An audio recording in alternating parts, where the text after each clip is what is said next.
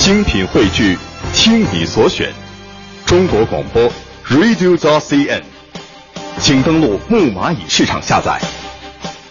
女士们、先生们，Ladies and Gentlemen，现在是大明脱口秀时间，掌声欢迎我们亲爱的 Star Me。Star Me Talk Show。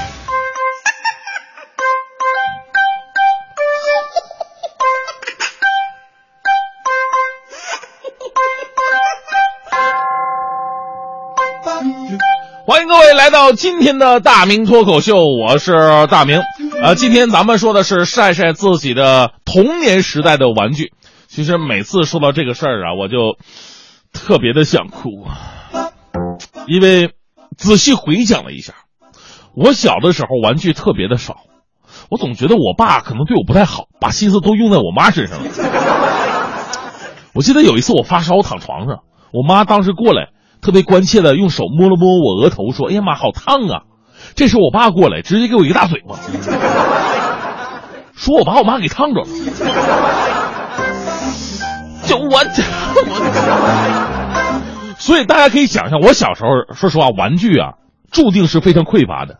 不过说到玩具呢，看到现在很多孩子玩的那玩意儿，我都叫不上什么名字了。现在孩子的玩具都有一个特点，那就是越来越真实化了。比方说玩具枪，现在都不敢让你带上飞机，因为太像了。我小的时候玩的玩具枪，我爸爸亲手拿木头给我锯的，他不告诉我，我都不知道这个是个枪，跟那个直角的三角尺没什么区别。小的时候呢，别的小朋友玩的那个水枪也特别好，我们东北话讲叫呲水枪。我爸不给我买，给我弄一那个自行车的气门芯儿，说这玩意儿灌上水也能呲。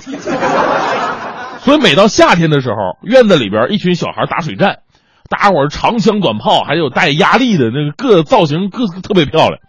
我拿一气门芯跟人 PK，顿时觉得咱们解放军叔叔当年小米加步枪也能打天下是一件多么牛的事儿。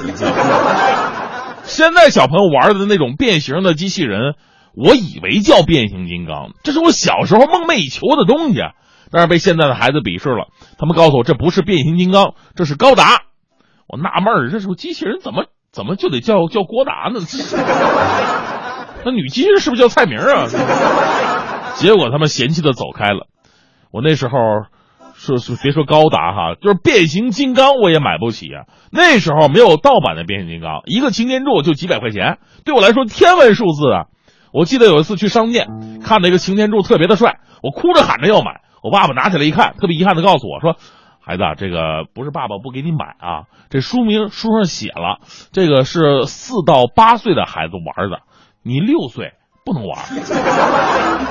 于是我默默的玩具放回去。过了好几年，我才反应过来，四到八岁应该包括六岁啊。那时候怎么办呢？啊，那时候想玩变形金刚怎么办？哎，也有办法，拿家里边那个做家具剩下的木头块把木头块当成变形金刚啊，放倒了就是辆车，立起来就是机器人，举起来它就是飞机了，纯靠想象。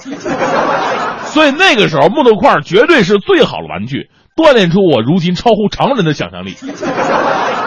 现在的孩子玩具真越来越成人化了嘛？手机、iPad、电脑游戏，实体玩具呢是越来越大规模。火车模型、遥控飞机，最夸张的，去年你知道流行什么吗？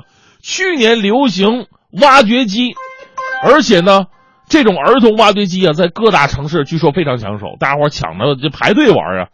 哇，玩一次呢，挖掘机的收费是六分钟二十块钱，咱们算一下，一台车一小时最收最多能收入两百块。说实话，两一小时两百块比租真车都贵。那孩子们就是喜欢呢，在上面煞有介事的操作，搬东西、运沙子。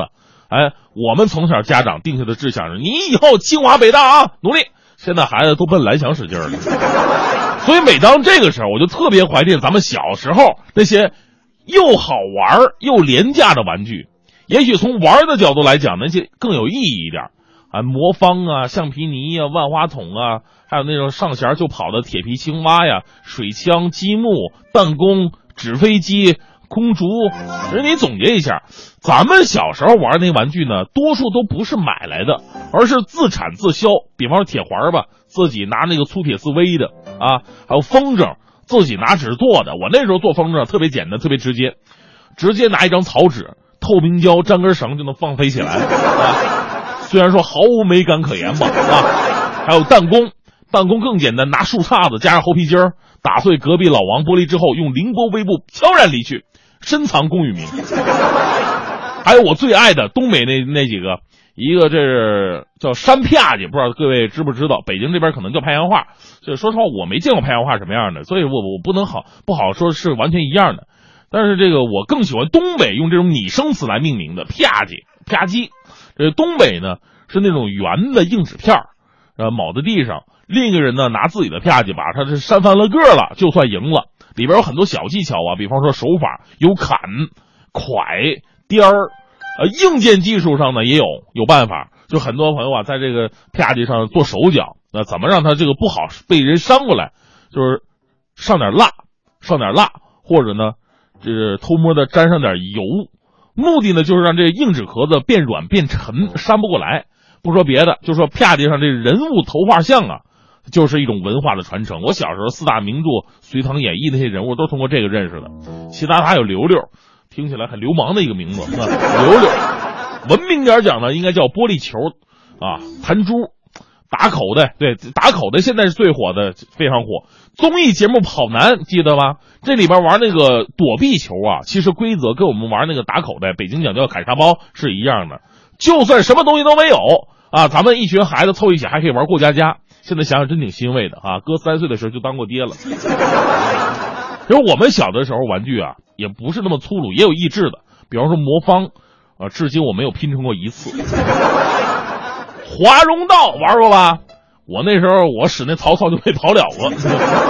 还有受菊萍姐姐的熏陶，买那七巧板，七七块七巧板呢，这怎么拼怎么有理。所以你会发现中国人有个特点，就算他后来数学不好，但如果把这个几何跟代数单拎出来对比的话，大部分人几何都比代数好，这就是七巧板的功劳。而且呢，因为我们小时候玩那玩具啊，基本上没什么质量问题、健康问题，呃，因为大多数呢都取材于竹木，有的干脆就是就地取材了，石头啊、树枝、铁丝啊，就算有一天你玩腻了扔了，你也不会污染环境，除非你是砸着人了，那没办法啊。现在不一样，现在呢。一个是产品不过关的毛绒玩具、塑料玩具比比皆是，损害孩子健康。而且咱们说，就算你是合格产品，有一天你被淘汰了，这玩意儿啊，做垃圾的话千年不腐啊，跟这个钻石一样。我跟你说，早晚对我们的生态会造成极大的影响。所以相比我们小时候，这个那些健康的就玩那那创意啊，现在的玩具真的应该好好反思一下了。我们小的时候一玩就一身汗。啊，小朋友在一起笑得叽叽喳喳。现在的孩子呢，独处在一个角落，闷头的一声不响的玩，全身上下只有手指头在那动。最后呢，只有手指头得到了充分锻炼，导致手指头过度发达，连赞美别人都得点了。我有一个梦想啊，我有一个梦想，说家长呢应该鼓励孩子们玩玩咱们小时候玩的那些玩具，让他们感受到我们童年那份最淳朴的快乐。当然，我相信现在也有家长也是这么做的。那天我逛商场。我就在这个儿童玩具区啊，这就我看着那摆的东西确实是琳琅满目啊。其中有一个小孩一边流着口水，一边直勾勾在那看着玩具。旁边爸爸说了：“说儿子，快点走吧，你不是还有玩具呢吗？”儿子不动地方，爸爸就说了：“你不是说好了吗？啊，咱们玩具没坏呀，咱就不买新的。”儿子哇的一声哭了：“你们都是大骗子！我上当了。”爸爸说：“你怎么上当了呀？”儿子说了：“你给我买一铅球玩。”我玩三年我都玩不坏呀！啊，这这对啊，铅球就是铅铅球，铅球锻炼身体可有什么不好啊？家长的这样做法，我们也是不鼓励的。怎么着，您得有点趣味性吧？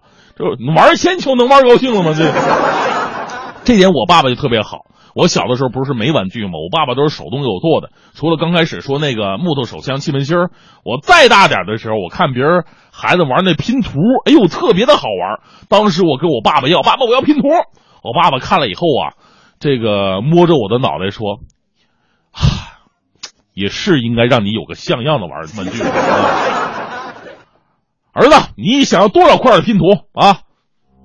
我说：“这太多了，怕拼不出来呀，这两百块的就行。”于是我爸爸从他的影集里边拿出一张自己的照片，用剪子剪成了二百块。儿子，过来拼吧！真是我亲爹。所以到现在，我都为拥有这样的爸爸感到自豪，因为我可以骄傲的说，从小我就开始拼爹了。